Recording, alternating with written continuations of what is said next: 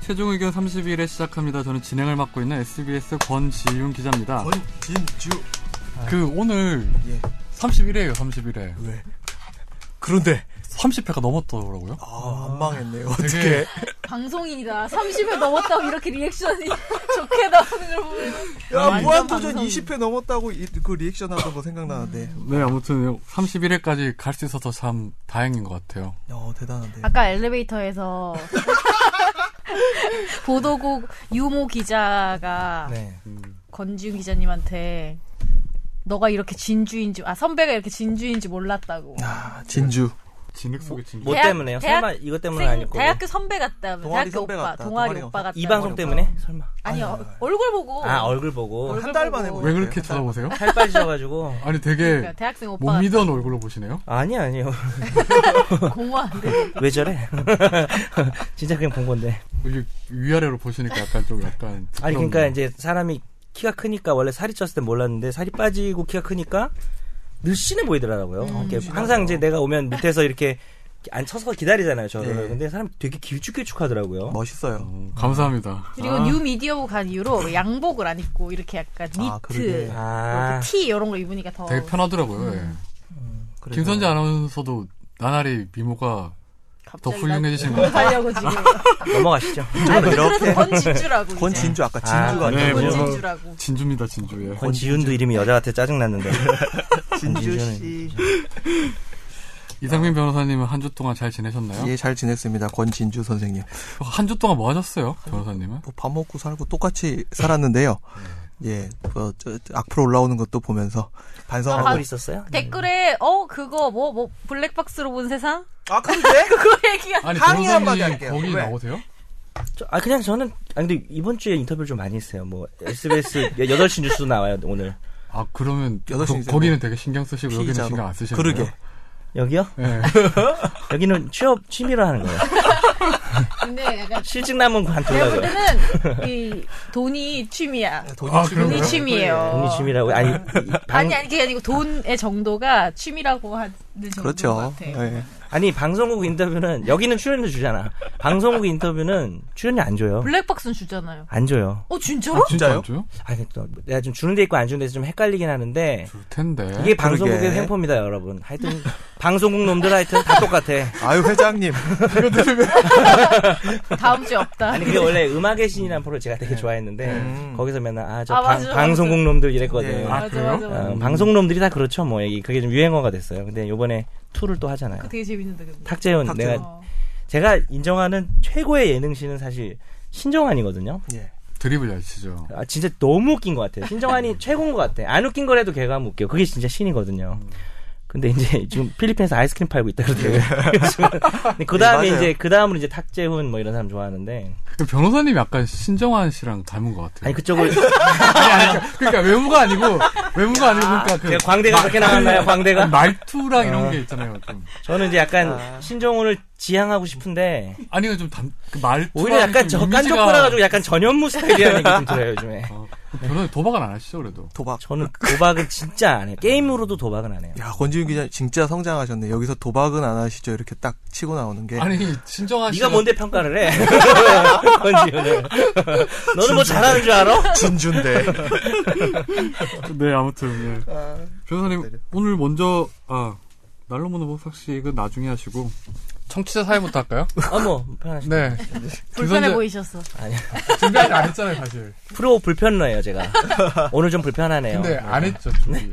했죠. 하셨어요 진짜? 했어요. 날로 먹는 법상식 항상 준비해 오잖아요. 어 진짜요? 블랙박스에서 본 세상에서 한 거 그냥 써먹어요. 네. 제가 일단 정말 날로 먹으려고. 근데 그걸 좀 변형해서. 그거 괜찮아요. 그 문제.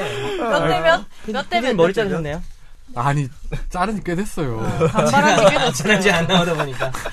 그 그 전주에도 잘랐어요. 심이. 그 전주 알았다 피디님이 일할 때 고개 숙이고 일하는 스타일이라 숙이면 더 보이지 단발인데 정수리만 고개 든 거 처음 봐요 지금. 아무튼 음. 네, 우리 청취자 사연부터 먼저 김선재 아나운서가 소개를 해주시죠.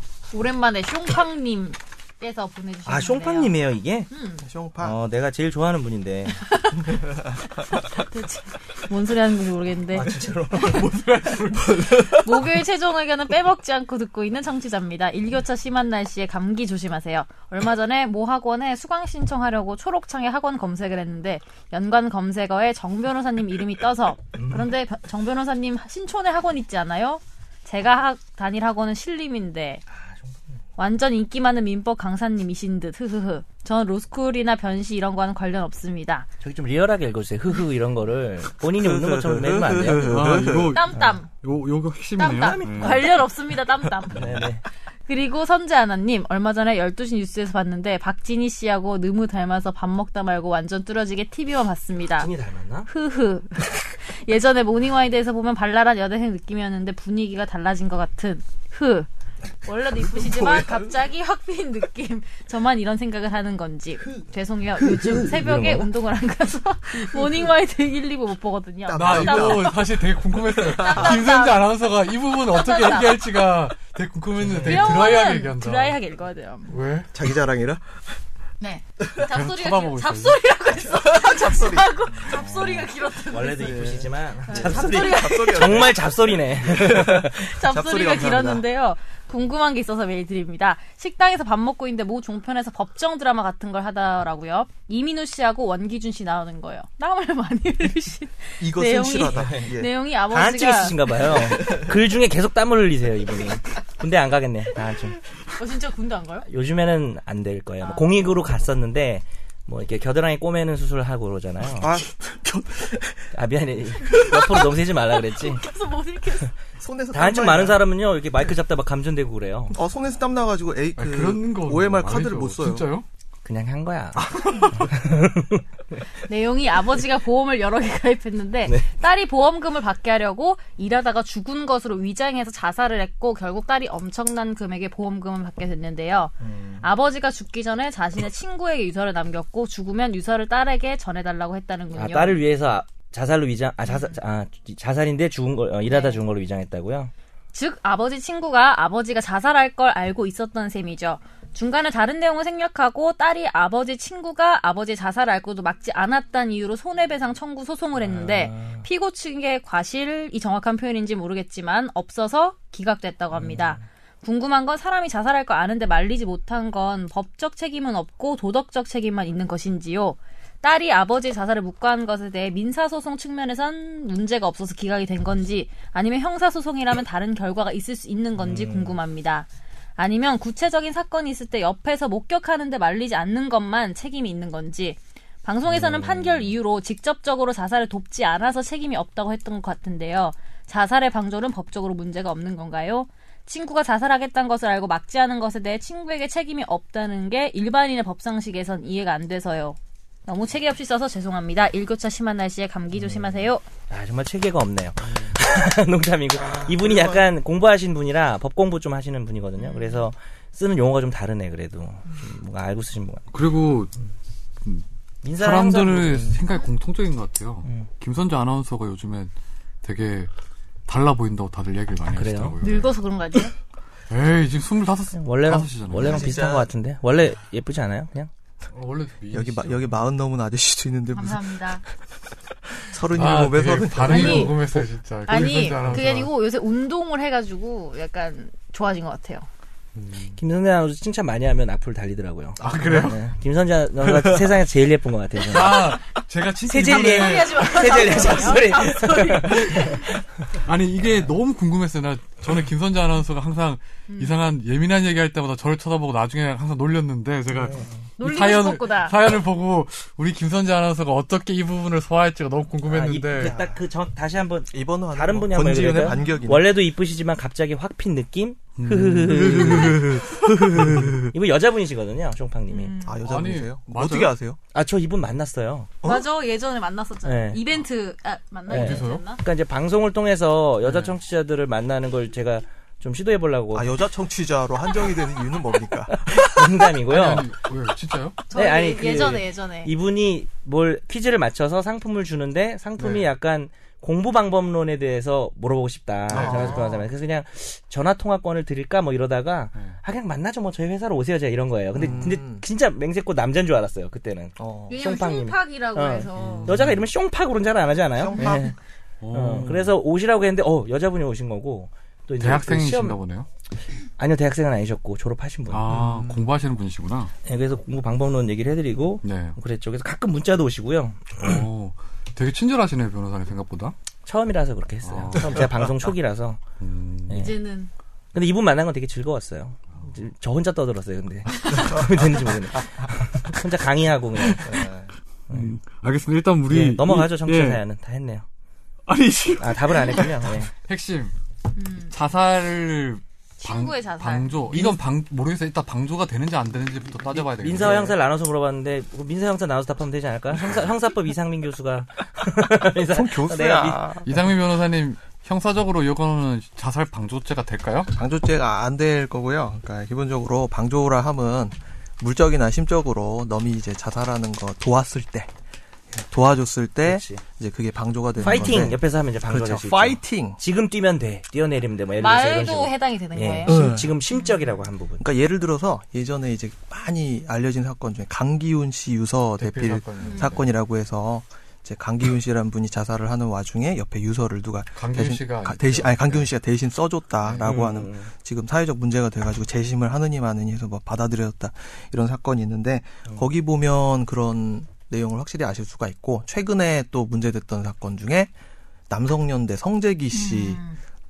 마포대교에서 이렇게 떨어지면서 물론 살아나올 수 있을 거라고 생각을 했죠. 근데 네. 그 와중에 옆에서 그 사, 그 찍고 있었던 그 내용을 찍고 있었던 세 명의 기자분들이 있었는데 이 사람들이 무슨 이제 자살 방조죄가 성립하는 게 아니냐 수사를 해야 되는 거 아니냐라는 이야기가 있었는데 그건 아니다. 음. 이 사람들이 거기 성재기 씨가 뛰어드는 데 있어가지고 파이팅 한 건 아니기 때문에 그런 건 음. 아니다라고 그러면 이야기한 사람이 있었죠. 죽어가고 있는데 가면요? 똑같아요. 가다- 그냥 지나가던 사람이 그 얘네는 착한 사마리아인 법이라 그래가지고 음. 그 자기가 좀 선행을 베푸는 거고 이제 사회적으로 그 자살 막아야 되는 그런 게 있는데 그런 처벌을 위한 법적 의무는 없다고 보는 거죠. 그래서 길 가다가 누가 죽어가고 있고 제가 자기가 손만 뻗으면 그 사람 살릴 수 있어. 너무나 쉽게. 근데 아, 죽든 말든 되게 되게 이제 이제 양심도 없고 그런 비도덕적인 사람이었던 거예요. 네. 그게 지나갔을 때 우리나라는 처벌할 방법이 없어요. 전혀. 음. 그리고 일단 잠깐 약간 수정할 게 있는데 그 강기훈 씨 같은 경우에는 이제 김기설 씨 자살할 아, 김기설 때 네, 씨, 예, 예, 예. 죄송합니다. 방조 아. 유서를 대신 써서 자살 방조죄로 네네네. 기소가 됐다가 최근에 대법원에서 재심해서 무죄가 확정이 나왔습니다. 예. 예. 예. 아 정말. 아, 그게 나왔군요. 네. 그리고 그 그러면 자살 방조라는 게 어느 정도까지 이렇게 수준에 이르러야 되는 그런 거예요. 음, 가장- 그러니까 예를 들어 이러면 안 되는 거예요. 음, 그러면 그건 예를 들어보면 뭐 A 씨 A- 친구가 뭐 예. 자살한다고 한강 다리로 갔어요. 예. 그런데 내가 이 사람 몇 월 몇 시에 간다는 것까지 다 듣고 음. 예. 실행에 옮겼는데 네. 알고도 음. 그냥 주위에 연락을 안 하고 경찰에 신고를 안 했다. 그거까지는 안 된다는 거죠. 음. 안 그러면. 되지 안 되지. 어. 예. 그러니까 도움이 됐는지 보세요. 자살을 하는데, 그러니까 자살을 아예 안 하려는 사람을 자살할 마음을 먹게 해주면 자살 교사죄고요. 자살을 마음을 먹고 있는데 조금이라도 좋게, 야 그쪽이 기여하면 안 돼. 어, 거기 가서 너가 뛰어내리면 더 쉽- 편하게 죽을 수 있을 거야. 아니면은 뭐 네가 그때는 보는 눈이 없으니까 그때가 자살하는 게 더 쉬울 거야라든지 조금이라도 뭔가 무형적 유형적 도움을 줘야. 그럼 예를 들어 이런 거는요. 아 친구가 아 죽고 싶어 나 그냥 뛰어내릴래 이럴 때 음. 그래 세상 살아서 뭐하냐 이렇게 하면 이 정도는 아닌 건가요? 그건 또 상황에 애, 따라서 예, 그렇지. 방조가 될 수가 수도 있죠. 음. 가령 그 거기다 이제 야 이 사이트에 들어가면 너 진짜 쉽게 죽을 수 있는 그럼 방법을 확실하죠. 알 수 있어라고 그런 해가지고 방법이죠. 자살하는 방법을 알려준다든지 뭐 농약을 사는 방법을 알려준다든지 이런 게 있고요. 그러니까 자살 방조는 아니고 그냥 방조에 관한 유명한 사례 중에 특수절도를 하려고 하는 사람들이 있었어요. 그런데 거기에 이제 장물애비가 있었거든요.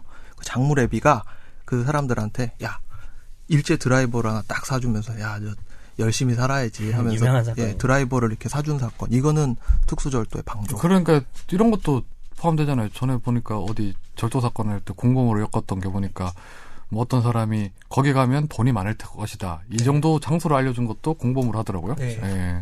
그럼 돈을 빌려주면요? 뭐 하는 자살할 거면 자살할 대 도구를 사는 충분히 되죠. 근데 알면서 빌려주면 음. 자살 도구 사는데 돈이 부족하다 그래서 빌려주면 네. 당연히 네. 어느 정도 적극성이 있어야 된다는 거네요. 그러니까요. 음, 알겠습니다. 그럼 민사상으로는 어떻게 되나요, 변호사님? 네, 뭐 민사상으로는요. 어, 지금 형사상으로 이제 이상민 변호사 답을 잘 해줬고요. 민사상으로는 똑같아요. 끝입니다. 똑같다는 게 무슨? 민사상으로도 별로 책임질 게 없다고요. 아, 네. 그래서 날려고 날로 먼저 하려- 하라고 네, 했지. 날로 먹는 청취자 사연이에요. 아 그러네요. 아유, 훌륭하시네요, 변호사님. 자 끝났다, 그러면 끝났다. 변호사님이 되게 어렵게 준비하신 제가요. 날로 먹는 보상식을 해보죠. 어렵게 네. 준비한 날로 먹는. 정말 어렵게 어디 한번 꾸러미에서 꺼내볼까? 좋아. 뒤적뒤적. 뒤적뒤적. 예? 이 블랙박스로 본 세상 언제 나간 거예요? 아 조용히 해요. 지금 이걸로 안 해. 얘기했나 이미 아까? 그 방송 들어가고 얘기한 어. 건가? 아, 블랙박스로 본 언제 세상. 나갔어요? 어제 아침에 나. 어제 아침 보세요, 여러분. 그러면 날로 아까 전에 먹는 대체. 뭐 저한테 카톡으로 막 뭐 준비해서 오겠다 그거는 그냥 여러분. 준비를 한 게 아니라 그냥 음. 여러분 저는 이제 그거에서 이제 네. 모티브를 어, 얻은 거고요. 거기 나가지 않은 걸 하죠. 뭐 예술이에요. 방- 방송했던 거를 무슨 진짜 예술도 아니고 예술 좀 하면 안 돼? 법정 예술. 변호사는 뭐 하여튼 이제 오늘 드립이 잘 안 떠올라요. 제가 지각을 해가지고 오늘 되게 싸늘하게 말씀해 주셨어요 권진 기자님. 제가 딱 들어오니까 딱 참 마주치면서 아유 저 지각 대장 이렇게 말씀했어요. 국가가 되고. 근데 그 말을 들어도 저는 부족- 근데 야나 그 얘기 해줄까? 그 날로 먹은 법상 이거 얘기 할까 말까? 예, 네. 어떤 거. 어제 밤 12시에 이승훈이 나한테 전화를 했어요. 음. 아, 여러분 참 이승훈 PD가 다음 주에 나와요. 네. 예. 뭐안 나오는데 어, 오늘 예, 분위기는 뭐 아니잖아요. 네, 개편 때문에 지금 이번 이승훈 주는. PD가 지금 나와서 말이 없이 가만히 저기 앉아 있는 게 아니에요. 혹시 그렇게 안 나왔다는 얘기를 안 해가지고 그럴 사람이 아니잖아요, 이승훈이. 네. 예. 그래서 하여튼 얘기해도 되나? 예, 뭐 뭐요? 술이 취해서 전화를 했어요. 음, 근데 내가 승훈이보다 몇 살 위죠? 그 저희한테 물으시면. 몰라요? 한 세 살 위인가? 뭐 여튼. 근데 아 형 자기 자기 저를, 저를 되게 좋아한대요. 아, 그리고 어, 하면서 막 착하다. 그러다가 사랑. 진짜 쌍욕을 했어요, 계속 저한테. 왜? 방송 나가도 돼요? 삐삐삐하죠 뭐. 아, 아니, 그러니까 이제 지금 이 말이. 말 욕을 하진 않겠지, 내가 여기서. 정말 개쌍욕을 계속했어요. 왜요? 그리고 좋아한대요, 저를. 밀당해요? 그러니까 취한 척 하면서 그냥 욕하고 싶어서 한것 같아요. 그러니까 그냥 욕하고 싶. 발음이 되게 정확하고, 그래서 내가 발음 그 좀 되게 취한 어때? 후배가 또 이렇게 하면 네. 또 제가 그냥 이렇게, 이렇게, 이렇게 하거든요. 네. 근데 이승우는 좀 후배 같은 느낌 안 들고 약간 제가 무서워하는 그래서 말 까도 돼. 어, 이게 전화로 하는 거라 다행이다 이런 생각 앞에 있으면 좀 그랬겠다 싶은데 앞에 있어서 때리면서 아, 자기가- 네. 좋아한다는 거예요. 이 정도 하면 자기가 제일 잘하는 거래요 선배한테 이렇게 보고 싶어서 전화하는 사람 처음이에요. 그러니까요. 승훈 선배 그렇게 애정 표현이 적극적인 분이 아닌데. 보고 싶어서 자기가 선배한테 전화하는 사람 거의 처음이래요. 음, 그래서 뭐 나가 나가셨어요? 아 그리고 그 말했다가 뭐 쌍욕했다가 그러니까 여러분 생각할 수 있는 가장 쌍욕? 야이 그냥 나한테 계속 네. 내가 그냥 또 내가 손님하고 있었거든요. 밤 12시에 의뢰인하고 있었어요. 의뢰인하고. 네. 아, 그래서 뭐 조금 약간 약간 어려운 음. 클라이언트하고 있어가지고 바꿔주죠, 왜? 근데 그 욕먹어. 사람이 없으면 나도 같이 욕을 하면서 될 텐데 들어봐. 그래서 나는 욕을 걔한테 계속 뭐 일방적으로 하면서 아 그래 승훈아 그래 그래 좀 취한 것 같다 이러면서 한 5분 이상 통화를 했는데 음, 어, 왜 그런 그랬어? 전화 왜 처음 네. 그랬을까? 받아봐요. 제가 원래 주사 부리는 걸 되게 싫어하거든요. 음, 그죠. 제가 주사가 없어요. 근데 주사 있었잖아요. 이상민 변호사 네. 그거는 제일 진짜 되게 기억- 재밌었어요. 가장 몇 년 만에 가장 취했던 아 근데 날이에요. 주사가 되게 귀여우세요. 어제가 그날 아닐까요? 이승훈 선배. 나가도 되나? 무슨. 하여튼 이승훈이 후배한테는 후배라고 막 네. 공기 잡고 선배한테는 선배 상관없이 막 하는 그런 스타일인가요? 아니요. 이승훈 선배는 후배한테 공개 아, 안 잡아요. 공개 안- 잡아요. 그러면 일관되지. 네. 그러니까 네. 별로 이렇게 나이를 중요하게 생각 안 하나. 네, 거기는 계급을 기본적으로 별로 인정을 하지 않는 아, 큰일 사람. 났네. 나이라도 중요하게 생각해야 될 텐데.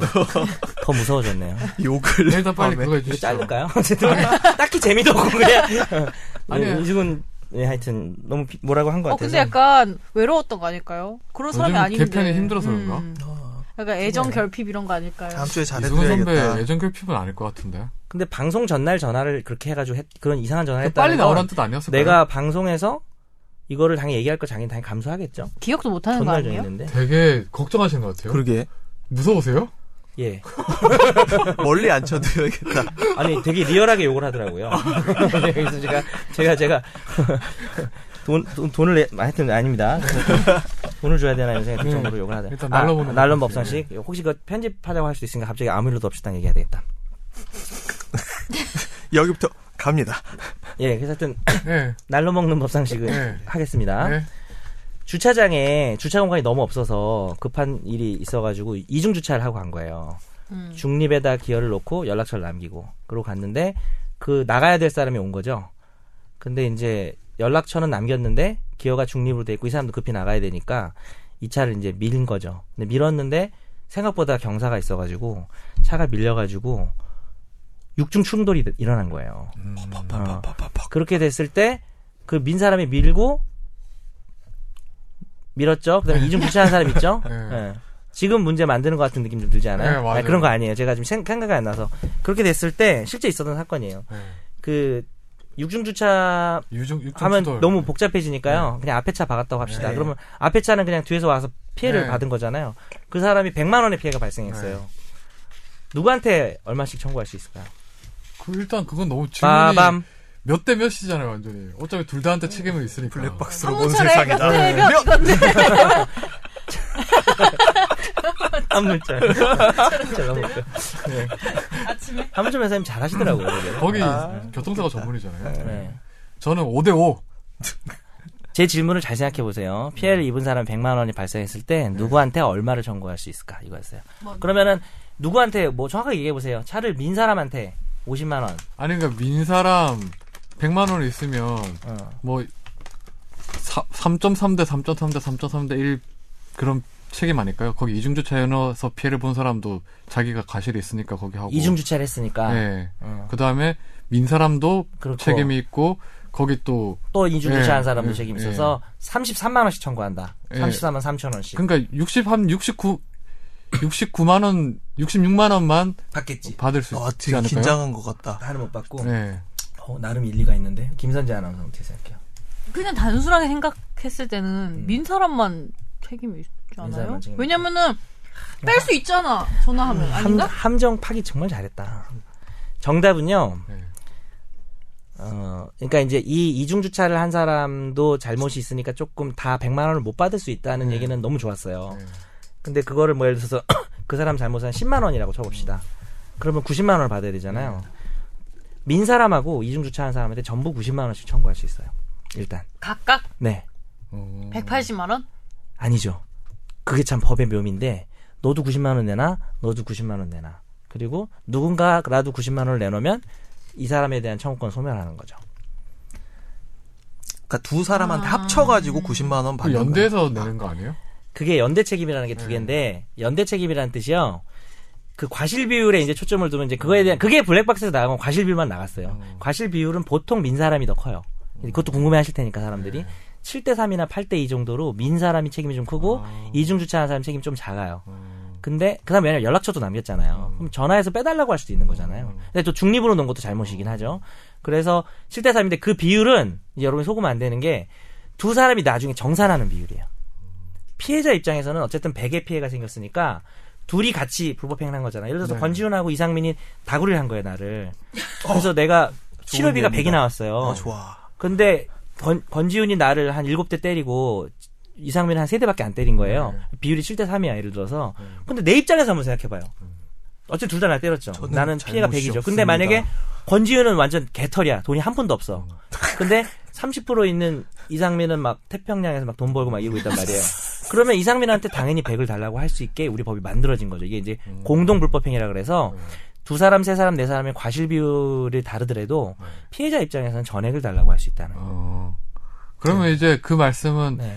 그 저기 피해를 다 이중주차했다 그냥 뭐 사고를 당한 분은 네. 그 민 사람 그다음 또 이중주차한 사람 각각 따로따로 손배소송을 낼 수 있는 거예요. 그 손배상을 다 청구 취지가 네. 너 나한테 100만 원 줘, 너 나한테 100만 원 줘. 물론 자기 과실 좀 깎일 수 있어요. 근데 네. 그걸 보통 깎고 청구는 안 하니까 재판부가 당신도 10%니까 90만 받으세요 이럴 수는 그 있지만 피고에다가 AB를 다 넣지 않아요? 다 넣죠. 다 넣는데 공동으로 100만 원을 지급하라고 나가면 판결문이 나오면 이 사람 재산에도 100만 원을 집행할 수 있고 이 사람 재산에 100만 원을 집행할 수 있는데 만족을 얻, 얻는 순간 같이 소멸하는 거예요 채권이. 그래서 좀 그런 거를 이제 잘 모르시더라고요 보통 그래서 어렵네요. 그 다음에 이제 제가 돈을 줬다 그러면은 권지윤 기자님한테 그렇죠. 돈 내놔 구상권. 구상. 예. 구상할 수 내부적으로 있게. 정산만 그렇게 하는 거죠. 아 역시 법조 기자라서 구상권이란 말이 한 방에 나오시고 아니, 진짜 똑똑하다. 그거는 다 웬만하면 알고 있어요, 변호사님.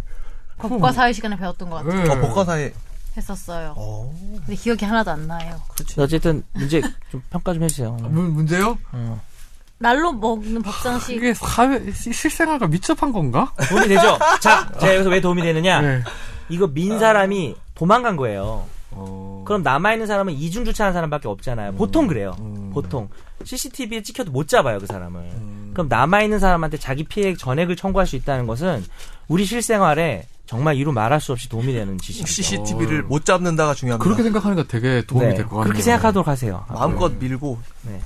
차를 빼세요. 마음껏 미래. 마음껏 믿게. 네, 그리고 또 이상한 방향으로 가. 이거 또 오늘 이상민 변호사 사온 건가요? 아닙니다. 내가 사왔어요. 아, 근데 방송 중에 뭐 먹지 말라고 한 게 우리 방송 보고 한 얘기인가요? 아니면은 모르겠어요. 그게 딴 어. 저건지. 어쨌든 저는 녹여서 먹으려고요, 이 변호사. 우리 아니요? 괜찮습니다. 녹여서 먹으니까. 뭐 일단 먹, 먹으면 안 되죠 방송 중에. 저는 그냥 안 저는 먹으려고요. 먹지만 이렇게 발음을 이저렇게 발음. 발음을 잘 합니다. 웨하스, 웨하스 조그만 거. 네. 저희 안 먹 안 먹을게요, 저도. 입에 입에다 한잔 물고 넣고. 지금 아니 그냥 얘기하면서. 제 혀예요, 제 혀. 이거 있잖아요, 이거. 남국민이 하는 거. 우리 또 정혜덕 변호사님이 화재 판결까지 이렇게 야, 준비를 오늘 하셨더라고요. 제대로 준비를 하셨네. 이건 그냥 같이 얘기해 보자고. 제가 뭘 해설할 건 없어요. 음, 이게 뭐 그 제가 판결을 먼저 소개해드리면 어떤 뭐, 거냐면요. 둘 중에 뭐 골랐나 보자. 네, 그 소개팅 어플로 옛 옛날 남자친구 애인을 애인 사진을 올려가지고 자기가 그 혀- 제- 전에 헤어졌던 남자친구의 현 애인처럼 행세한 게 명예훼손이 되냐 안 되냐는 그런 문제인데 일단 사건 개요이래요. 사건씩 좀 재밌어요. 네. 특이해요. 음. 그 A라는 여성이 스마트폰에다가 소개팅 어플리케이션을 깔았대요. 어 그래가지고 이제 이거를 소개팅 어플을 깔았는데 이 프로필에다가 2년 전에 헤어졌던 남자친구가 남자친구의 현 애인 사진을 걸어놨어요. 예. 그러니까 자기가 그 2년 전에 헤어진 남자친구의 애인인 것처럼 이런 경우 예. 많습니다, 요즘에. 그렇게 행사를 해가지고 결국은 이제 목적이란 게 기본적으로 두 사람을 떼어놓을 생각에 음. 그렇게 사칭을 했던 거예요. 예. 그랬더니 전 애인이 현 네. 애인인 것처럼 네, 그렇죠. 그래가지고 물란하게 만들라고. 그런 네, 거죠, 이 그렇죠. 사람을. 결국은 이제 뭐 이 소송을 당했어요. 이제 그 정통만법상 명예훼손 혐의로 기소로 기소가 대- 당했어요. 예. 근데 1, 2, 3심이 다 무죄가 나왔다는 거죠. 예. 그 무죄가 나온 이유가 뭘까요? 라는 게 예. 화재 판결 요지입니다. 그 본인이 얘기한 거면 얘기해요.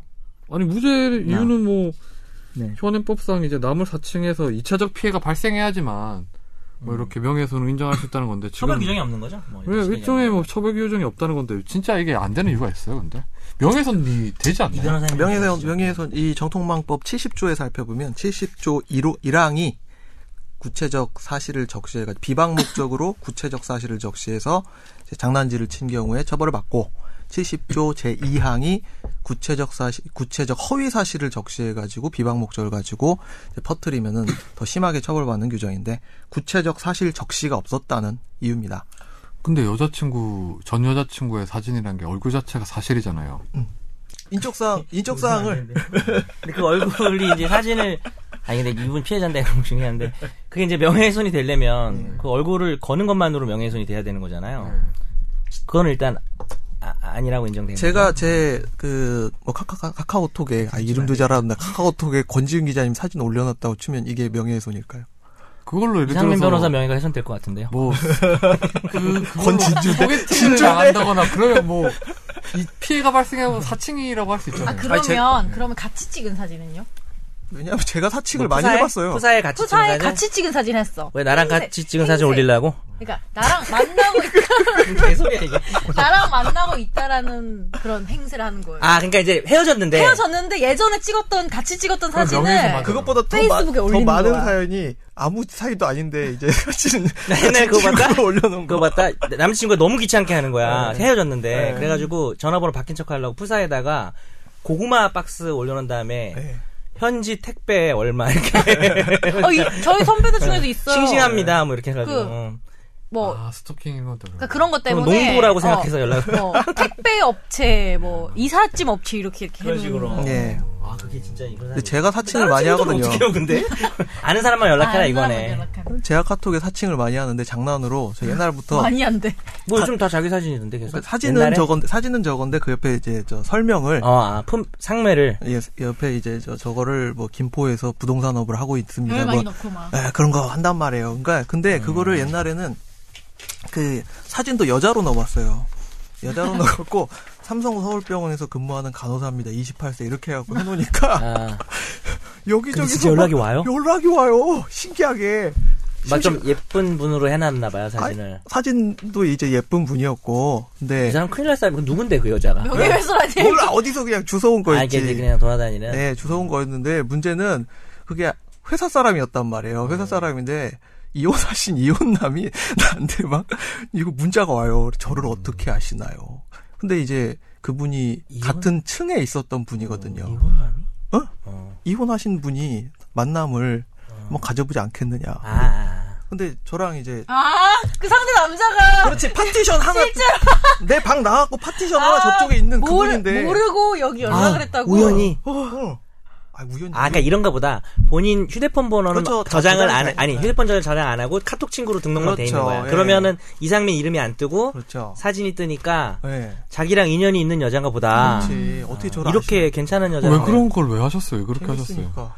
어, 그 진짜 그거는 범죄에 줄하는 왜 나쁜 범죄야? 행동 그걸 아니에요? 전화한 뭐 범죄가 사람 아니라고. 연락한 사람은 그냥 장난으로 봐도 되는 것 같은데 그 여자가 좀 그러긴 한데 대법원에서 범죄가 아니라고 하잖아요. 아니, 범죄가 대법관. 아니라도 대법관 뭐- 14분이. 일단 범죄가 피해가 아니라고 발생을 다른 왜 타인 당신이 나를 범죄자로 타인을 몰아? 속이는 거잖아요. 일단 피해가 발생하는 거잖아요. 내가 세 대 그래서. 때렸는데 나보고 돈 다 내놓으라고 그러고. 아니 뒤끝 있네. 개털. 아니, 이런 거 네. 보면은 권지윤 선배가 약간 그런 도덕에 대한 도덕률이 그런- 높죠. 그 그런 게 자신의 높아야 기준에. 돼요. 그런 게 아니고 기준이. 사실 당하는 말이 누군가가 나를 이것도- 기만한다 생각하면 이것도 제가 옛날 이야기인데 정말 옛날에 그래서 피해자 쪽에 몰입을 잘해. 인터넷 그 어린애들 쓰는 어린 저 제가 그때 대학교 뭐 1학년 때 이랬는데 그 러브 헌트라고 하는 사이트가 있었어요. 근데 그거를 수원에서 애들이 그렇게 많이 썼어. 그래서 거기 들어가가지고 제가 여자 아이디를 하나 만들어봤고 이제 해봤단 말이에요. 근데 거기 계속 상습범이구만 중학생 저거 아주 그냥. 중학생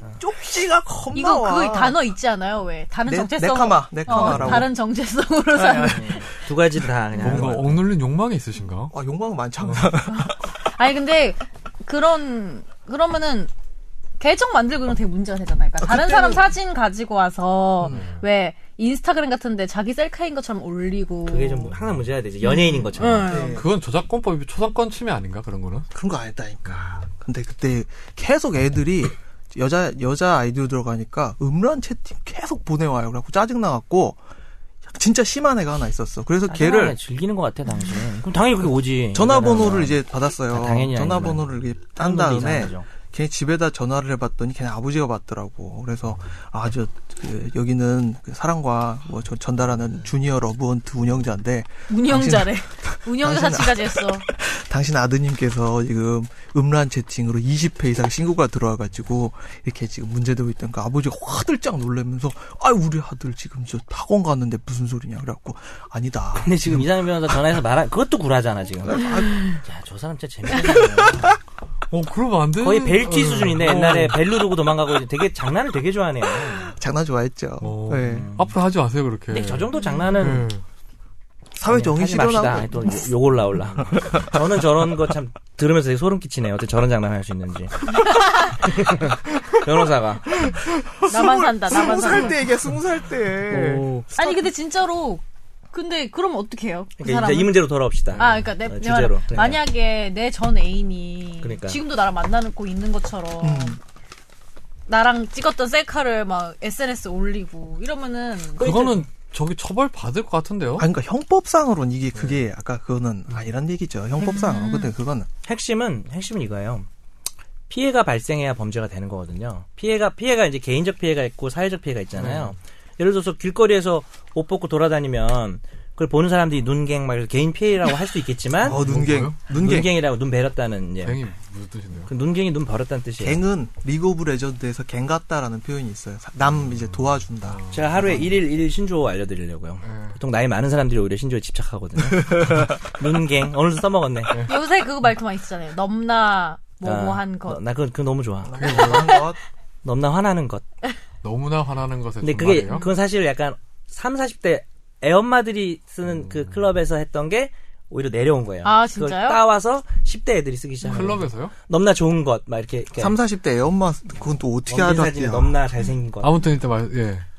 뭐 얘기하고 있었죠? 뭐 얘기하고 아, 그러니까, 있었어. 사진 그러니까 눈갱. 밖에서 그렇지 눈경까지 했지. 밖에서 그러면 사회적 피해 그리고 개인의 재산을 뺏거나 개인을 때리거나 개인의 인격이나 명예훼손, 사생활 침해가 되면 개인적 피해가 돼서 범죄가 되는 건데 지금 정보통신망이 발달하면서 인터넷이나 이런 데서 내가 남인 척 하는 거 있잖아요. 네, 네. 그거를 아직 피해로 안 보는 거지. 그러니까 내가 권지윤인 척하고 행동을 했던 게 근데 이제 내가 권지윤 척하고 악행을 저질러. 음. 그럼 그건 확실해요. 사회적 그거는 권지윤에 대한 명예훼손. 명예훼손인데 그냥 그 사람인 척 되게 애매한 거잖아요. 내가 김선재 아나운서의 계정을 하나 만들어서 예 뭐 고맙습니다 팬 여러분 막 이렇게 하면은 그게 싫죠 당연히 김선재 아나운서 입장에 싫은데 그냥 내가 감정적으로 싫다는 걸 아직까지는 피해로 보지 않아서 그걸 통해서 내가 재산적 목적을 이루거나 근데 만남을 막 하는 경우는 예를 들면 그거는 또 나를 다른 범죄. 사칭- 그때부터는 문제가 그때부터는 되죠. 또 다른 그때는 범죄죠, 그때는 그거야. 이제 명예훼손이 될 수 있는 거죠. 그 점점 근데 이제 그렇죠. 경계가 애매. 근데 지금 아까 그 기사에도 있지만 그래서 그냥 단순히 정보통신망이라는 게 사칭되는 하는 문제가 옛날식 사고 방식으로서 피해가 없다고 볼 문제가 아니라 네. 어 정말 그 사람을 그, 그 왜냐면 가상 공간이 이제는 현실처럼 됐잖아요. 그러니까 그 사람을 정말 김선재라고 믿게 되면 그걸 과연 피해가 아니라고 볼 수 있냐 해서 그 부분을 형사 처벌하는 게좀 계류 중에 있다고는 네, 하더라고요. 법을 그래서, 뭐- 네. 뭐 개정을 하, 하려고 하는 것 같은데 애매한 부분인 것 같긴 해요. 이상민 근데 어느 변호사는 정도 어떻게 생각해요? 그러니까 피한- 찬- 아니, 찬성해요? 반대예요? 그런 게 죄형 만들어지는 죄형 법정주의잖아요. 좋아하는데. 네, 죄형 법정주의고. 어, 그러니까 반대하죠. 그런 법 만들어지는 거. 근데 뭐 이런 쓰- 쓸데없는 법을 만들라고 아니 그래요. 근데 나 같은 예를, 사람 예를 어떻게 뭐? 살라고. 들면은 이런 거죠. 손석희처럼 그러니까 뭐, 저는 내가 아직까지 그렇지 않아요. 연예인들 중에서 예를 들면 내가 예전에 예. 만남을 가졌던 남자가 있어. 예를 예. 들면. 근데 이 남자가 나랑 아직도 만나는 것처럼 자기 SNS 계속 예전 사- 같이 찍었던 사진을 올려. 그리고 그 기사가 나. 예를 들면. 아, 내가 연예인이면- 의도한 건, 그러니까 의도한 건 아닌데 기자가 그걸 보고 뭐 김선지 열애 중. 뭐 이렇게 해서 예, 그러니까 아나운서나 이런 그 공- 음, 유명한 예를 사람인데 그러면은 약간의 민사 이거로 위자 기사를 써. 형사는 말이 안 돼요. 아, 되게 진정성이 느껴져서 보는데 진짜 혹시 진짜 아니, 실제 아니, 아니. 피해 아니에요? 아니, 그러니까 제가 한번 올려드릴게요. 고민하고 있습니다. 김선재 유부남과 아니 근데 저 금지된 김선재 사람. 아나운서 말은 맞는 것 같아요. 전에 어디 제가 판결문을 본 것 같은데 네. 어떤 여성이 그 파혼을 했어요. 치과 의사인가 누구 음. 의사랑 파혼을 했는데 마치 결혼한 것처럼 계속 이제 블로그에 올려가지고 예.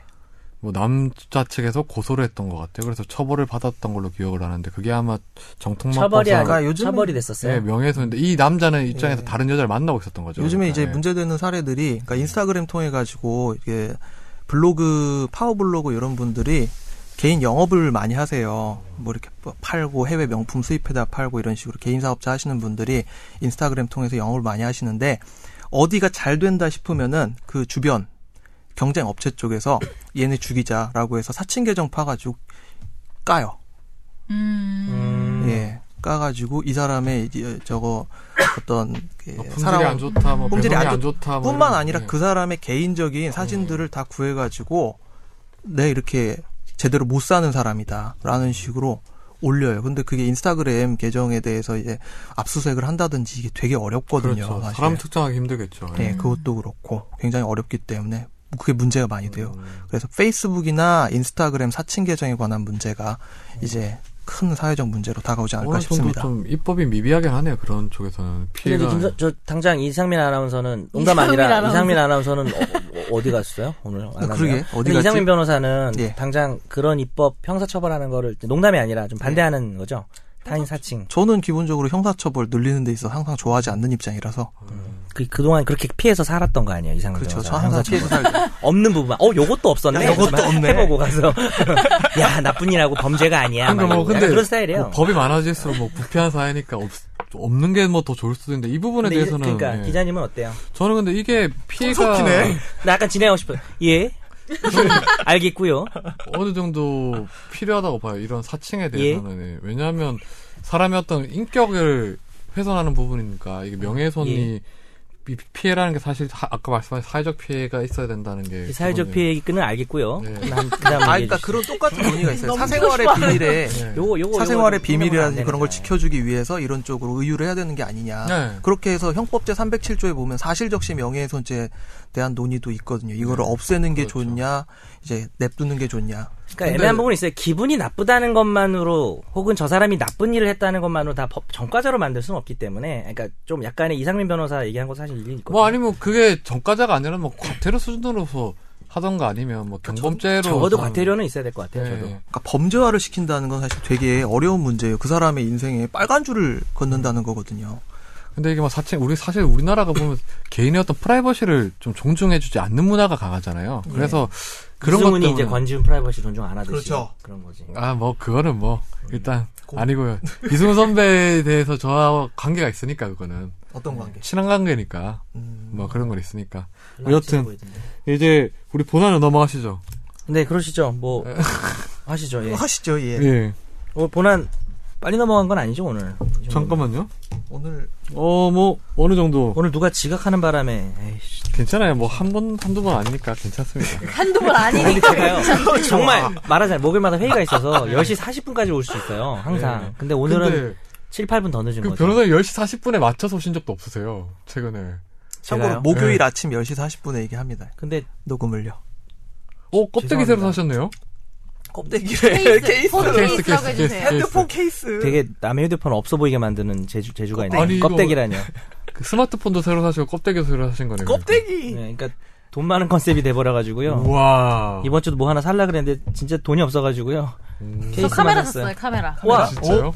카메라 카메라. 카메라 카메라 보자 필름 카메라. 어, 필카네. 필카를요? 아, 왜요? 네, 그냥 이게 정신 건강에 좋다고 근데 해서 몇 장 찍었어요 그럼 필름 좀 꺼내봐요 잘, 잘 나왔나 보게 싫어요. 우왕우왕우왕 아니 왜 샀냐면은 네. 모 정신과 의사가 이게 정신 건강에 되게 좋대요. 필름 카메라가 특히 네, 왜냐면은 아 왜 그래요? 어. 이게 지나가면서 오 하나라도 더 보게 된대요. 이게 좀 천천히 사람이 걷게 되고 아. 예. 하나라도 더 보게 되고. 휴대폰하고 근데 이거는 많이 찍을 수 있잖아요. 막 찍을 수 있고. 그래서 아. 그거는 효과가 별로 없대요. 필름 카메라, 그리고 그런 것도 있잖아요. 그러니까 그걸 현상하는 것을 기다리는 음, 그래서 되게 마음. 사람이 차분해지고 그 정신 건강에 좋다고 네. 해서. 어. 필름 필름 발음 그렇게 하면 안 돼요. 필름. 아니요. 필름 네. 넘어가시죠. 필름. 넘어가시죠. 얼른 뭐 넘어. 요즘 힘드세요? 네. 아니요, 아니요, 그건 아닌데. 그뭐 정신과 의사 알고 보면 그 정신과 의사분이 저 카메라 막 수입해서 팔고 이런 거 로보, 로보, 로보그래피 서울. 그건 좀 머리 대표이사. 잘 돌아가 이상민. 아, 아니, 그- 그게 아니고 제가 급해서 성격이. 아, 음, 좀 네, 차분해지려고요. 좀 차분해지려고. 차분해지려고. 아. 어, 어, 좋은 것 같네요. 어, 근데 되게 설득력 있었어요. 저렇게. 네. 어, 근데 조, 좋은 정신과 오늘 의사가 오늘 바른 오늘, 거라니까. 오늘 여태까지 나온 얘기 중에 날로만 법 다 합쳐가지고 제일 좋은 얘기인 것 같은데. 그러니까요. 어. 정신 건강에 좋다는 게 제일 도움된 것 같아요. 저도 당장 사야 되겠다. 코닥 36장짜리를 사야겠다. 언제적 코닥이야. 아무튼 뭐 사진기 다들 사시죠 딱 필카. 없어졌나? 집에 다 필카 있으니까. 있으세요? 어, 저는 없어요. 필카 많아요. 저도 예. 없어요. 예전에 대학생 때 사진 찍는 걸 좀 좋아해서. 음, 진짜요? 아, 뭘- 몰카 찍고. 아, 그래서 이렇게 정서적으로 사람이 좀 안정됐구나. 아 그래요? 어, 좋은 아, 것만 기분 생각하고. 좋네요, 진짜. 나는 필카 10개 사세요. 진짜. 알겠습니다. 오늘 본안 주제는 최근에 이제 변호사들 사이에서 문제가 되고 있죠. 네. 사회이사. 사회 이 예, 정관 변 정관 출신들이 사회이사를 가면서 최근 문제가 되고 있었는데 특히 뭐 검찰 출신 검사장 출신들이 이렇게 그 사회 대, 그 대기업이죠 주로 대기업의 예. 사회이사가 되면서 문제가 되고 있는데 먼저 이 사회이사가 법적으로 문제가 됐던 이유가 있잖아요 지금요 변협 서울 변회에서 나서가지고 예. 이렇게 검- 정관들의 어떤 사회 이사를 이제 지적하고 나섰는데 그 이유에 대해서 한번 이상민 변호사님이 변호사법상 어떤 문제가 돼서 이게 먼저 문제가 되는지부터 한번 설명을 해주시죠. 예. 변호사법을 살펴보면은 변호사가 그러니까 어떤 기업에 음. 어떤 규모가 있는 기업의 사회 이사가 되려면은 겸직 허가란 걸 받아야 돼요. 음. 각 지방 변호사회 신고를 하고 거기에 대해서 허가를 받아야 되는데 그 허가 없이 활동을 하던 고위직 출신 변호사들 근데 희한하게 또 다 검찰 고위직 출신이셨거든요. 음. 전직 법무부 장관이 몇 분 계시고 검찰총장 출신 그리고 차장검사 등등 검찰 고위직 정관 변호사들 10분 등이 지난 3월 22일에 이제 겸직허가 없이 활동을 하다가 이 변호사법 위반 혐의로 서울지방 변호사회에서 징계를 받을 위기에 놓여 있다라는 사정이 언론에 보도됨으로써 문제가 되었습니다. 그 겸직 허가라는 게 변호사들이 그러니까 송무 총- 원래 이제 다들 변호사 업무라고 생각하는 뭐 송무나 뭐 자문 이런 거 말고 다른 일을 할 때는 무조건 다 겸직 허가를 받아야 되는 건가요? 어, 다른 일을 전부 하는 건 아니고요. 그러니까 저희가 이제 학원 강사하는 거 얘기하면 되겠네. 예, 그러니까 다른 영리 활동, 음. 다른 영리 활동과 관련해서 저- 강사도 영리 활동이잖아요. 네. 음. 기본적으로 변호사를 변호사를 되게 저 예, 되게 공익적인 사람으로 이제 딱 상정을 해놓은 게 변호사법이거든요. 네. 그래서 모든 영리 활동은 아니고 어떤 저 일정한 영리 활동을 규정을 하고 특히 이제 그 변호사가 자본에 어떤 귀속되는 것을 막기 위해서 여기에 대해서 허락받고 해라, 신고받고 해라라는 규정을 변호사법에 마련을 해놨어요. 근데 근데 경제 안 허가라는 게 다들 신청만 하면 다 해주잖아요. 근데 신청만 하면 그거. 다 해줍니다. 예, 그래서 저는 허가가 아니라 그거는 그냥 신고 같더라고요. 네. 신고, 예. 실제로 예전에 보면 뭐 허가 사안이라면서 왜 말만 그렇게 하는 것 같아. 네, 그냥 그러니까- 공익적인 것처럼 하- 음. 공익적인 게 유지되고 있는 것처럼 하기 위해서 뭐 카, 변호사들이 카페를 하는 거 뭐 무슨 뭐 여러 가지 또 다 사업체를 꾸리는 거 전부 다 다 원래 겸직 허가를 바꿔야 예, 되는 건데. 맞아, 저도 예. 지금 주식회사 하고 있는데 그래서 겸직허가 아니, 받고 하거든요. 학원 강사도 해야 돼요? 아니잖아요. 아니다, 그건 아니고, 네. 그건 아니잖아요. 예, 예. 그건 아니고. 약간 지금 약간 왜 쫄았어, 갑자기- 쫄았어. 아, 나 안 했거든요. 아니 근- 근데 외국에도 이렇게 해요? 외국이요? 외국은 잘 모르겠어요. 외국도 좀 나가고 그래요. 그러게 외국도 좀 나가보고 이래야 되는데 해외 이사, 해외 이사. 못 살아서 아니 그러니까 예를 들어 미국에서도 뭐 변호사들한테 이런 걸 안 할 미국에서도 그렇게 하나요? 모르겠는데. 모르지만 미국에서는 안 그럴 것 같아서 왜요? 너무 아메리칸 스타일인데요. 미국은 Feel. 기본적으로 변호사들이 공익의 역할을 한다 수행하는 것보다는 아, 조금 예. 그런 건 있죠. 예. 그러니까 아, 없을 것 같아요. 그럼 어떻게 생각해요? 변호사의 공익성을 견제하는 게 좀 필요하다고 생각하십니까? 요즘 아, 계속 오늘 컨셉 이상하게 잡아서 네, 컨셉이 좀 이상하네. 예. 근데 뭐 우리나라 변호사법 1조에 변호사 의무가 나와 있잖아요, 일단은요. 아니 네. 법으로 하지 마시고요. 본인 생각은 어때요? 변호사의 공익성 필요하다. 저는 별로 필요 없다. 변호사를 별로 기대 안 하는 것 같아. 권지웅이 좀 표정 보니까. 아니 저 사실 좀 그래요. 공익성이라고 해봐야 뭐 자기들이 그러니까 이런 그렇게 하는 사람들을 것도 보고 아닌데. 뭘 기대를 하겠어? 아니요 그런 건 아니고 그냥 어, 그런 게 아니었어. 예 변호사들이 뭐 난 이- 변호사 자본이 기록되면 진짜 안 된다고 생각하는데. 그래서 이런 거 필요하다고 생각해요. 현실하고 괴리가 너무 그러니까 크니까 자기가 돈을 뭐 많이 벌고 돈을 밝히는 건 중요한 게 아니죠. 그건 본인이 할 수 있는 건데 구조적으로 재벌이나 자본 쪽에 귀속이 되면 네. 어, 그쪽 약간 영향을 받게 되면 예. 뭐 당연히 어. 판검사법에 비해서는 당연히 그럴 수 있겠지만 근데 지금 이미 기소가 된 상황이잖아요, 네, 사실. 근데 저는 약간 좀 다른 제가 것 같은 귀속되고 게 싶어서 한 말이에요. 이거랑 예를 들면 학원은 다른 것 같다는 완전히 거죠. 다른 거죠. 그러니까 예를 알아요. 들면 네. 학원 일을 한다고 해서 이 재판이나 이런 데 영향을 줄 것 같지가 않거든요. 뭐 언뜻 생각하기에는. 야, 똑똑하시다. 근데 이거는 영향을 줄 수 있을 것 같아서. 네, 그래서 문제가 이 본질이 아, 역시. 겸직 허가 신청을 안 냈다는 게 역시 본질이라기보다는 김선재. 예. 우리 결국은 아, 칭찬 계속해야 네. 돼. 사회 이사- 살만큼 했어. 다 했어. 다 했어. 네. 먹으라고? 욕 먹으라고 해요. 사회 칭찬은 이사 욕 역할을 먹고. 저희가 한번 따져봐야 될 것 같은데 예. 법적으로 그 사회 사회 이사와 사내 이사의 차이점이 뭐죠? 그러니까 사내 이사는 기본적으로 그 회사 내에서 성장해 온 사람들한테 기회를 주겠다는 의미가 있고 사회 이사는 사내에서 벌어지는 일을 자정작용을 기대하기가 힘든 상황에서 그 외부 인력이 사회 사내에서 회사 내에서 이루어지는 일들에 대해서 같이 평가를 하고 그 뭐랄까 뭐라고 그래야 되냐 일단 주식회사의 투명성을 좀 담보하기 위해서 예, 어, 그러네요. 좋아 그래 이런 워딩이 필요한 거예요 정리. 잘하네 진짜. 예, 주식회사의 투명성을 그래서 진행을 제가 보장하기 위해서 한다니까요. 전화해서 그랬거든 지난주에. 혹시 제가 진행하면 안 되겠냐고. 음. 왜냐면 네. 권 기자님 말을 좀 듣고 싶어서. 아니 일단 근데 이게 사회 이사 제도라는 게 생긴 게 제가 기억하는 IMF 이후에 이제 그렇죠. 기업의 투명성 강화를 위해서 그렇죠, 예. 그래서 상법에 무슨 사회 이사로 안 되는 사람들을 몇 가지 예, 뒀었잖아요. 네. 상법 그때 개정이 되고 그러니까 예전에 이게 조금 우리가 웃긴 게 엘론 사태라고 기억을 하실 거예요. 엘론 네. 사태 미국에서 미국에서, 엄청 예. 난리 났던 엘론 부정회계, 사태에서 예. 예, 부정회계 규모가 그때 우리나라 돈으로 쳐서 2조가 채 안 됐거든요. 근데 우리나라 대우 IMF 그러니까요. 떠지고 나서 대우 부정 저 분식회계 규모가 41조가 넘어요. 그러니까요. 예.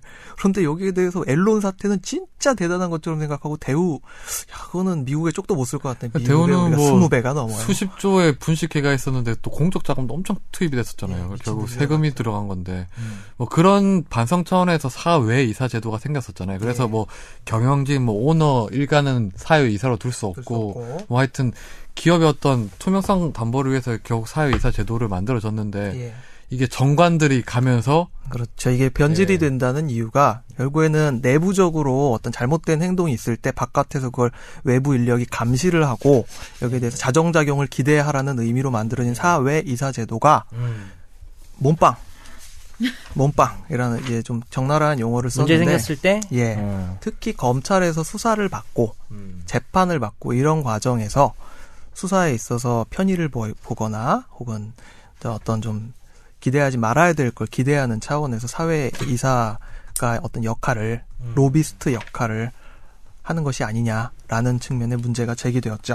일단 뭐 대표적으로 한번 저희가 실명으로 지금 문제가 됐던 분들을 얘기해 보면 성, 송광수 전 검찰총장이죠. 예. 김현장에 계신 분이잖아요. 예. 이분이 삼성전자 사회 이사를 하고 있고 차동민 전 서울고검장이 두산중공업, 예. 김준규 전 검찰총장이 NH농협, 이재원 전 동부지검장이 롯데쇼핑, 노항균 전 서울중앙지검장이 예. 현대미포조선, 김성호 전 법무부 장관이 CJ, 이기남 법무부 장관이 기아차, 문현암 전 고검장이 삼성화재, 정병두 전 인천지검장이 LGU 플러스, 홍만표 전 대검 기조부장이 LG전자인데 이 중에서 서울 변해가 조사위에 해부를 하기로 했, 한 결정한 분이 이기남 전 장관이랑 김성호 전 장관이고 노항균 전 법무연수원장이랑 이재원 동 이재원 전 동부지검장이죠 정병두 전 인, 인천지검장은 겸직 위반에 해당 사항이 없다고 결론을 내렸습니다. 예. 나머지 이제 송광수, 김준규 전 청장, 문효남, 차동민, 홍만표 전 검사장 같은 경우에는 경고 조치를 했고 예. 그 서울변에서 이 두 장관을 조사위에 해부한 이유는 있죠. 상징적인 의미도 있는데 김성호 전 법무부 장관하고 이기남 전 법무부 장관 상징적인 의미가 있는데 지금 이분들의 문제가 이름이 거론되었던 이분들의 공통적인 특징이 뭐냐하면 자신이 옛날에 검찰총장이나 법무부 장관이나 검찰 고위직 시절에 관련이 있었던 사건들 조사를 하는데 관여를 했던 사건들과 관련된 기업의 사회 이사로 등재가 됨으로써 결국 사건에 있어서의 어떤 영향을 부당한 영향을 끼치기 위해서 영입이 된 것이 아닌가라는 의혹이 커지고 있다는 부분이죠. 그렇죠. 일단 근데 지금 겸직 허가는 그 그런 게 없잖아요. 자기가 재직 중에 맡았던 사건을 예. 있는 기업에 가면 안 된다 이런 명시 명시적인 규정은 없는 규정이 상황이잖아요. 없습니다. 근데 그게, 그게 그런 거 아니에요? 난 사실 제가 관심이 없는 건 잘 모르긴 하는데 예. 그 예전에 관- 자기가 그 자리에 있었을 때 맡은 사건을 나중에 가게 되면 예전에 그 자리에 있을 때 좀 그쪽의 편의를 봐준 거 아니냐는 의심을 그 역으로 소급해서 받는 건 아니에요? 왜냐하면 지금 그쪽에서 영향을 끼치려고 간 게 아니라 검찰에서 갖고 있던 무기를 그 사람들이 다 알고 있거든요. 그렇죠. 알고 있으니까 직무상 취득한 비- 기밀에 대해서 그거를 나중에 활용할 수 있으니까. 네. 알고 있으니까 앞으로 그냥 아 그렇게 하려고 네. 예. 예.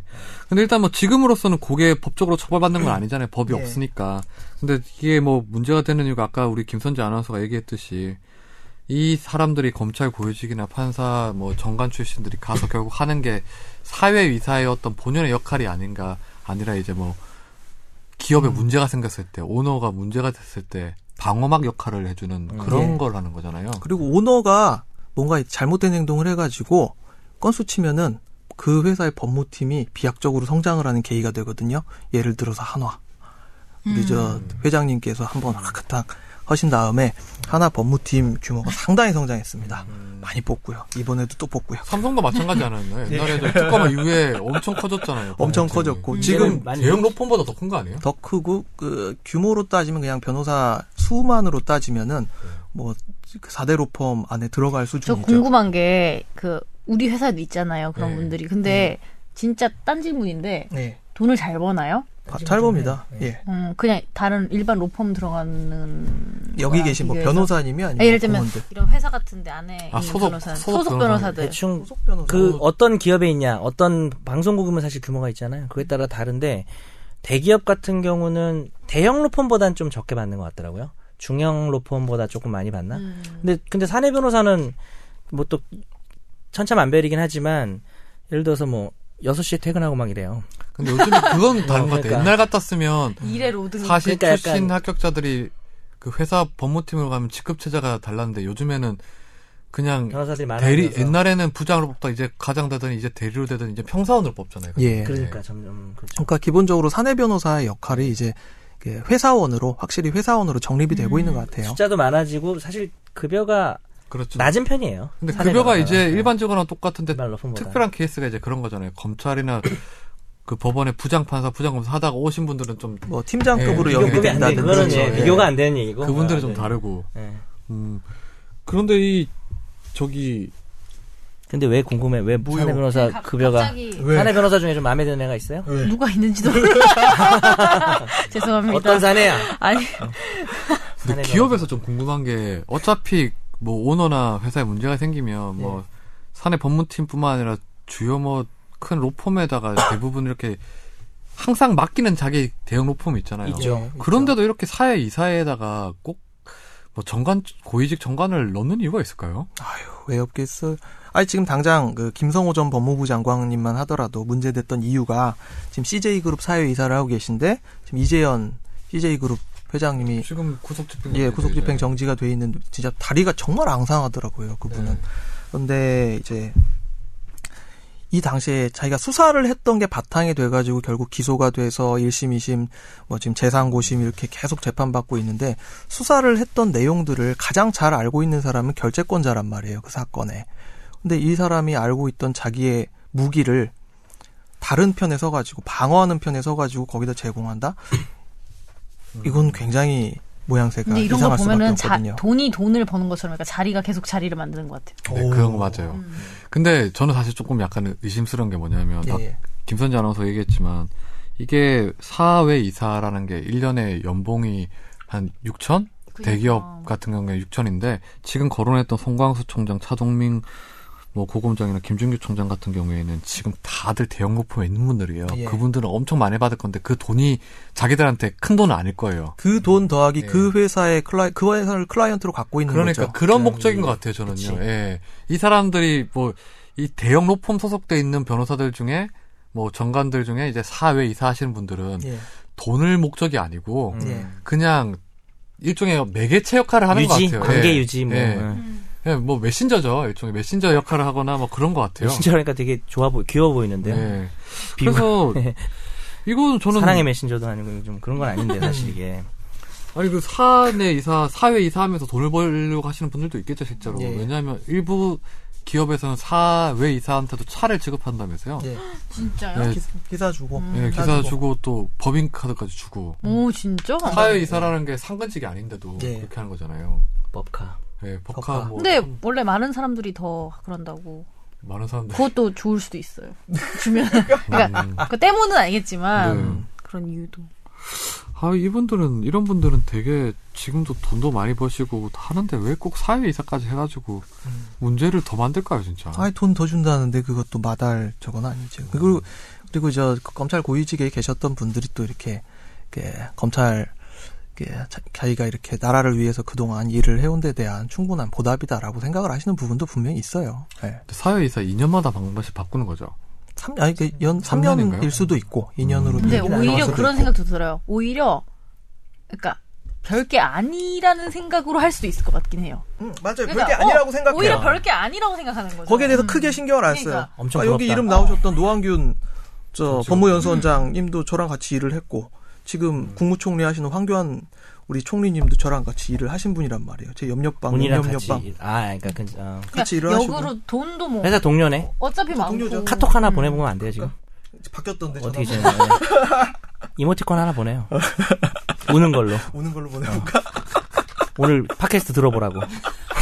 근데 이게 사실 실명 나온다고 실명. 우리가 조금 전에 거론했던 분들이 검찰 내에서도 되게 잘 나갔던 분들이고 장관 총장하고 뭐 다 아, 정말 잘 요직에 나갔던 계던 분들이죠. 분들인데 예. 저는 이게 무슨 기업에서 어떤 특별한 효과를 노리기 노력했다기보다는 그냥 정관 예우인 것 같아요. 정관 예우 차원에서 이렇게 하고 또 이것도 물려주잖아요 항상 예.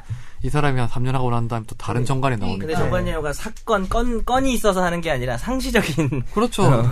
근데 이 정관 예우가 사실 또 문제가 지금 이상민 변호사님이 여기 연관돼서 또 이제 최경환 의원 아 우리 예. 경환이 형. 네 이게 진박. 사실 형이 형 사회 이사 예. 이것도 일종의 뭐 정관 예우 차원이라 볼 수 있었 볼 수 있는 것 같은데 이 정관 예우가 사실 사회 고질병이잖아요. 실제. 예. 전관 예우라고 이제 하지 말고 그래서 전관 비리라는 이름을 쓰- 음. 그 명칭을 쓰자라는 얘기도 있죠. 근데 정관 예우 이 최경환 의원은 아주 노골적으로 했죠. 아 왜 이러셨어요? 예, 이 최경환 의원이 지금 선거 기간이죠. 선거 기간인데 예. 용인에 있는 이제 새누리당 이상일 후보 사- 선거사무소 가서 개소식에서 축하 발언을 하면서 뭐라고 했냐면 이제 최경환 의원이 전에 기- 경제부총리를 했었죠. 예. 그러니까 자기가 경제부총리를 그만뒀지만 그래도 정관 예우라고 제가 친한 공무원들이 수두룩하다. 이상일 후보와 이우연 경기 용인 갑 후보를 세트로 세트로 당선시켜 주시면 제가 정관 예우를 발휘해서 용인에 확실한 예산을 보내 예산을 보내주겠다. 예. 야, 이런 발언을 공개적인 자리에서 한다면 이 하는 게 어떻게 상식적으로 뽑아야겠다. 네 아니 부럽다 아, 이런 이런 말을 거. 하시는지 참 상상이 안 가요. 어떻게 하면 전관이 아니라 정관 아니에요 혹시? 말씀. 하지 마 그거. 어떻게 난 이, 믿기지 않아서 예. 그것도 믿기지가 않는데 네, 정관예우. 더 믿기지가 않는데 네, 전직 경제부총리라는 사람이 예. 정관여리가 스스로 인정하고 있는 거죠. 그리고 효과가 있다는 것까지 인정하는 거잖아요, 지금. 그리고 예전에 이분이 또 그저 부당한 인사청탁을 했다는 의혹까지 이제 받고 있어. 요 예전에 우리가 10, 20매트였던 거 이제 얘기를 한 기억이 있는데 2,229등 인턴을 이제 뭐 30몇 등으로 이제 올려서 중소기업진흥공단에 취직시켰다라는 의혹이 있었기 때문에 이분이 더 말조심을 해야 될 분인데 이렇게 얘기를 하시는 것 자체가 정말 좀 이해가 안 되네요. 김선재 아나운서 보기에는 정관여우라는 게 존재하는 것 같아요? 정관여우 효과적인 측면에 봤을 때. 사실 전에 한번 얘기했던 주제긴 해요. 음. 그래가지고 그때 변호사들 넷이 모이자고 하긴 했거든요. 정 씨, 간 씨, 음. 예 씨, 우 씨 넷이 모여가지고 법무법인 정관예우. 그런 얘기를 했었어요. 그 변호사님은 진짜 실제로 좀 재판하면서 정관여우가 효과가 있다고 보세요? 정관예우의 뜻은 네. 관직에 있다가 변호사가 나온 사람이 음. 맡으면 저, 근데 저는요 이게 변호사 설문조사 했을 때도 좀 있다라는 평이 많았는데 진짜 솔직하게 얘기하면 그렇게 세- 많이 있는 것 같잖아요. 이게 정관예우가 있을 정도가 되려면 정말 고위직에 있다가 나오면 있을 것 같아요. 음, 맞아. 근데 뭐 검찰이랑 법원이랑 2년 3년 받아 막 바뀌는데 오히려 저는 전관예우라는 허상에 속는 의뢰인들이 많은 것 같아요. 근데 저는 그 반대였어요. 어, 속는 의뢰인이 아니라 어, 변호사 정관들이 예. 정관여우라는 걸로 속이는 것 같아요. 아, 그, 그 얘기지. 네. 내 얘기도 같은 얘기예요. 그러니까 예를 들어서 자기가 어우 그 원주 지방법원 사건이에요. 그럼 그 저- 원주 지원 사건이에요. 그럼 제가 원, 원주 아뭐뭐 한 거기서 자기가 3년 있었다.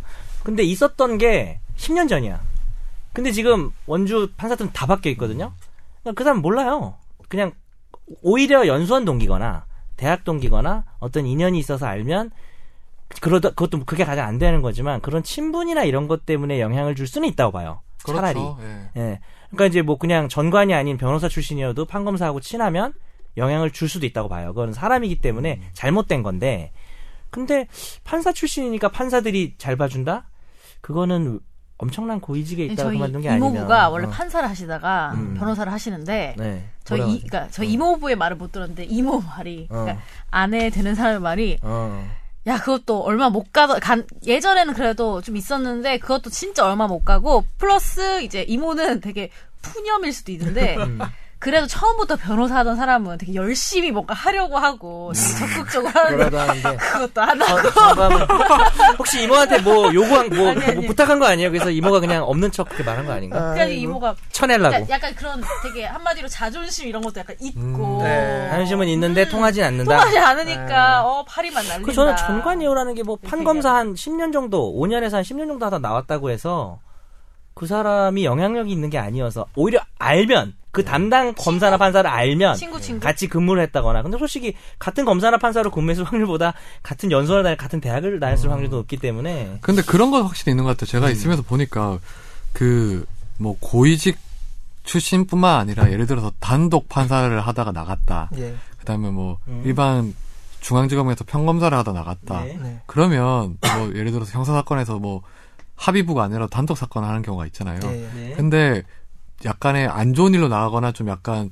어려운 상황 때문에 판사제를 그만둔 사람한테 그 단독 판사들이 좀 약간의 어떤 공감대가 형성돼서 예.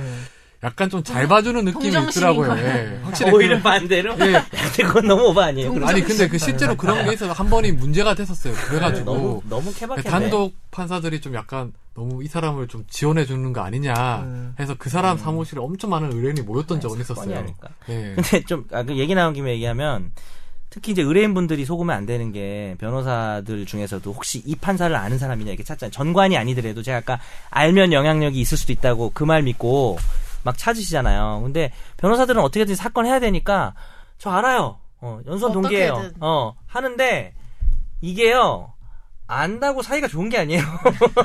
되게 싫어할 수도 있어요. 아, 서로 서로, 어, 안 좋으면 어, 되게 야, 저 싫어하는 자식. 사이도 되게 많아요. 우리가 넷이 한다고 다 서로 좋아합니까? 난 좋아하는데 아 난 싫어하셨어요? 좋아하는데 싫어하셨어요? 난 다 좋아하는데 좋아하는데? 전 예지 PD가 제일 좋아요. 승훈 선배 싫어하잖아. 승훈 선배 그게 싫어하잖아. 전화해서 욕하는. 어제부터 싫어졌어요. 그러니까 이게 안다고 네. 어우 둘이 안 돼. 보니까 진짜 프로필을 보니까 기수가 같아. 절대 아니거든요. 싫어할 수가 있어서 역효과가 날 수도 있는 거라. 아니 그리고 제가 뭐 자- 어떻게 일이 처리가 되는지 모르겠지만 왜 그런 거 있잖아요. 어, 가까워서 더 그런 거 그런 사람도 있어요. 판사의 성격에 따라서는 뭐 부탁하기 좀 그렇고 그렇지 판사 성격에 따라 따라서는 나랑 동기인 거 뻔히 알아 사람들이 음. 그러면은 이거 혹시 딴소리 나오면 안 되니까 더 불리해질 수도 있는 거예요 네. 되게 바른 생각을 가진 판사도 많거든요 그렇죠. 이 뭐 판사들 중에 보면 이렇게 자기 형사 합의부 부장하면 하면 아예 핸드폰을 없애버리는 사람도 있어요. 실제로 보면 음. 네. 아예 동창회 이런 것도 안 하겠다. 이게 약간 뭐 웃긴 말인데 성 성별에 따라서 좀 다른다는 얘기도 있어요 여자 판사면 더 안 통한다 아는 사이에서 그런 면에서 여자들이 더 훌륭한 것 같긴 한데 남자 판 남자끼리는 그냥 뭐 이렇게 아는 사이라고 하는데 근데 정관예우라는 게 이런 이런 측면에서도 한번 봐야 될 것 같아요. 이게 의뢰인 입장에서 어떤 게 어떤 효과를 노리느냐 이런 걸 보면 예를 들어서 일반 뭐 변호사 뭐 변호사 생- 생활만 하다가 아니면 평검사만 하다가 변호사 개업을 하면 어떤 사건이 있었을 때 어, 평검사방을 그 담당 검사만 만날 수 있잖아요. 근데 예. 를 들어서 뭐 지검장 출신에 해당 지검장 출신이거나 아니면 총장 총장이면 직접 안 나가겠지만 뭐 고위직 출신이라면 담당 검사를 만나는 게 아니라 그 지검장을 사건을 하면서 만나게 되고 부장을 만나게 되고 차장을 만날 수 있으니까 예. 그런 효과를 의뢰인들은 기대하는 것 같아요. 실제로 만나는 것 자체만으로도 그런 심리적 예, 아, 안정감. 그렇죠. 저도 그러니까 찾아가 봤어요. 근데 네. 저 가령 이제 변론을 하러 정식으로 찾아가는데 가령 제가 어디 뭐 창원지검에 간다. 창원지검장님 나 좀 만나 주십시오 하면 안- 못 만나잖아요. 그렇죠. 네. 담당 검사는 만날 수 있을지언정. 그런데 차장 검사 아니, 저 검사장을 만난단 말이에요. 담당 검사장을. 그게 기회 평등인데 어차피 들어가지고 별소리 안 해요. 사건 그러니까요. 예. 네. 사건 이 사건 있는데 여기에 대해서 잘 판단해 주십시오. 이 정도 이야기를 하는데 그렇게 만날 수 있는 거하고 없는 거하고 음. 거기에 대해서 느끼는 의뢰인의 느끼는 그 감정 차- 감정은 정말 천차만별이거든요. 그래서 그렇지 내가 최소한 여기에 대해서 손해는 안 보고 있다. 혹은 여기에 대해서 내가 조금은 더 유리할 것이다. 검사장이 그거를 알고 있기 때문에 더 그런데 유리할 것이다. 그게 허상인 경우가 더 많은 것 같지 않아요? 저는 근데 그렇게 그게 생각하는데 결과에 어떤 영향을 미치는지 우리가 아무도 알 수가 아무도 없는 알 수 없기 그냥 때문에 뭐 법적 비리가 의뢰인들은- 없다는 얘기를 하려는 건 네. 아닌데 근데 이런 것도 있는 것 같아요. 법원에서도 예를 들어서 뭐 어떤 재판 변론은 합의부 뭐 법정에서 하지만 끝나고 예를 들어서 정관 변호사가 정관 법, 법원장 출신 같은 경우에는 뭐 수석 부장을 만난다거나 예. 뭐 그런 경우가 왕왕했어요. 저도 목격하기도 했었고 예. 되게 사실 저는 그 기자 입장에서 보면 되게 부적절해 네. 보였어요. 예. 음, 어차피 음. 모든 이야기는 법정에서 하라고 지금 예. 법원의 권위를 지켜주는 건데 음. 그리고 실제로 이런 것도 있죠. 상고심 전 특히 상고심에서도 문제가 되는 것 같은데 예. 그 일반 사건 같은 경우에는 뭐 상고를 하더라도 심리 불속행 기각으로 해서 거의 본안 판단도 안 받아보고 기각되는 경우가 있잖아요. 예, 민사 사건에서는 심리불속행 기각제도가 있어가지고 그렇죠. 예, 본안 판단을 받을 수 있는 사건과 그렇지 않은 사건을 걸러서 거쳐내고 나간단 말이에요. 그런데 대법관 예를 들어서 거기 이제 상고 유- 이유서에 대법 전직 대법관이 적혀 있으면 심리 심불 기각을 아- 거의 안 당하는 거 맞아요. 그래서 2009년도에 국정감사 당시에 이 이야기가 밝혀 이 이야기가 문제가 되었고, 야 원래 심리불속행 기각률이 한 65% 정도 나오는데 대법관 출신 변호사가 이 사건을 맡으면은 심리불속행 심불이 6.6%밖에 안 나오더라. 이게 말이 되느냐?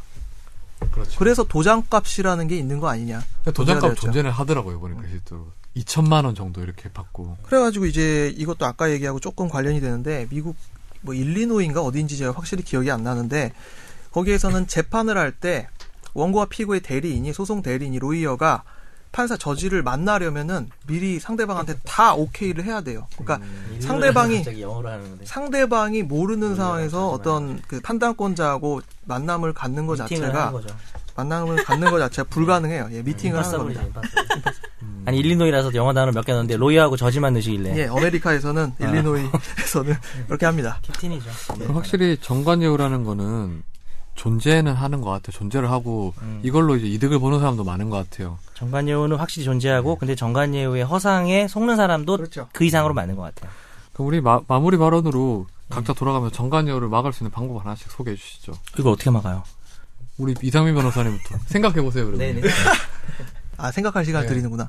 그러니까 정관 예우에 대해서 정관분들은 이런 얘기를 해요. 야 내가 돈을 그러니까 네. 많이 받는 이유는 뭐냐? 내가 그동안 20년, 30년 동안 이렇게 일을 해왔던 그런 경험과 더하기 변호사로서의 어떤 경험까지 쌓여가면서 내가 돈을 많이 받는 것이다라고 말씀을 하시지만 그게 좀 말이 안 되는 이유는 2년이 지나고 나면 그러니까 2년이 지나거나 변호사로 활동한 지 2년이 지나고 나면 변호사로 활동한 기간 2년까지 쌓였으면 더 경험이 늘어나고 더 좋은 결- 결과가 나와야 되는데 실제로 사건을 바라보면은 2년이 지나고 나면 그 사람이 가져가는 매출은 드라마틱하게 떨어지거든요. 음. 그거는 사람들의 잘못된 어떤 인식에 기초한 거에 이- 기초한 거라고밖에 사실 설명하기 어려워요. 그러니까 그런 데에 대해서 적극적으로 이제 해명을 해야 되는데 굳이 그분들이 해명을 할 이유가 없거든요. 가만히 있으면은 허, 그 잘못된 믿음에 기초해 가지고 돈이 들어오는데 못 하러 그러겠어요. 네. 김선재 아나운서는 저는 일단 그 전관예우란 단어 자체가 존재한다는 게 되게 문제인 것 같은 게 사실 예우잖아요 한마디로. 그렇죠. 근데 그거를 예우라고 생각하는 것 자체가 좀 문제가 조업법 있는 것 같아요. 자체가. 왜냐면은 다른 분야를 생각해 보면은 그냥 장인이 되면 돼요 본인이. 그럼 남들이 알아서 인정해줘. 아까 말했듯이 그런 경험이나 노하우 같은 거는 네. 알아서 결과가 말을 해주는 거고 음. 인- 남들이 인정해줄 텐데 굳이 예우를 받아야 된다는 그 마인드 자체가 그냥 저는 문제라고 생각해요. 그냥 음. 네 그렇죠. 그렇습니다. 정 변호사님은 네. 생각 다 하셨어요? 골똘히 생각하시던. 그러니까 일단 저나 이상민 변호사 둘 다 전관이 아니잖아요. 전관 여우가 없었으면 좋겠어요. 솔직해 솔직해 솔직해. 네. 네. 뭐 끝이야. 그렇죠. 간단하시네요. 지훈아, 네? 나 말 끝난 지 어떻게 알았어? 아니 또 눈이 뻑뻑하시면서 소처럼 저를 쳐다보시더라고. 그래서 아무튼 역시 그 진주.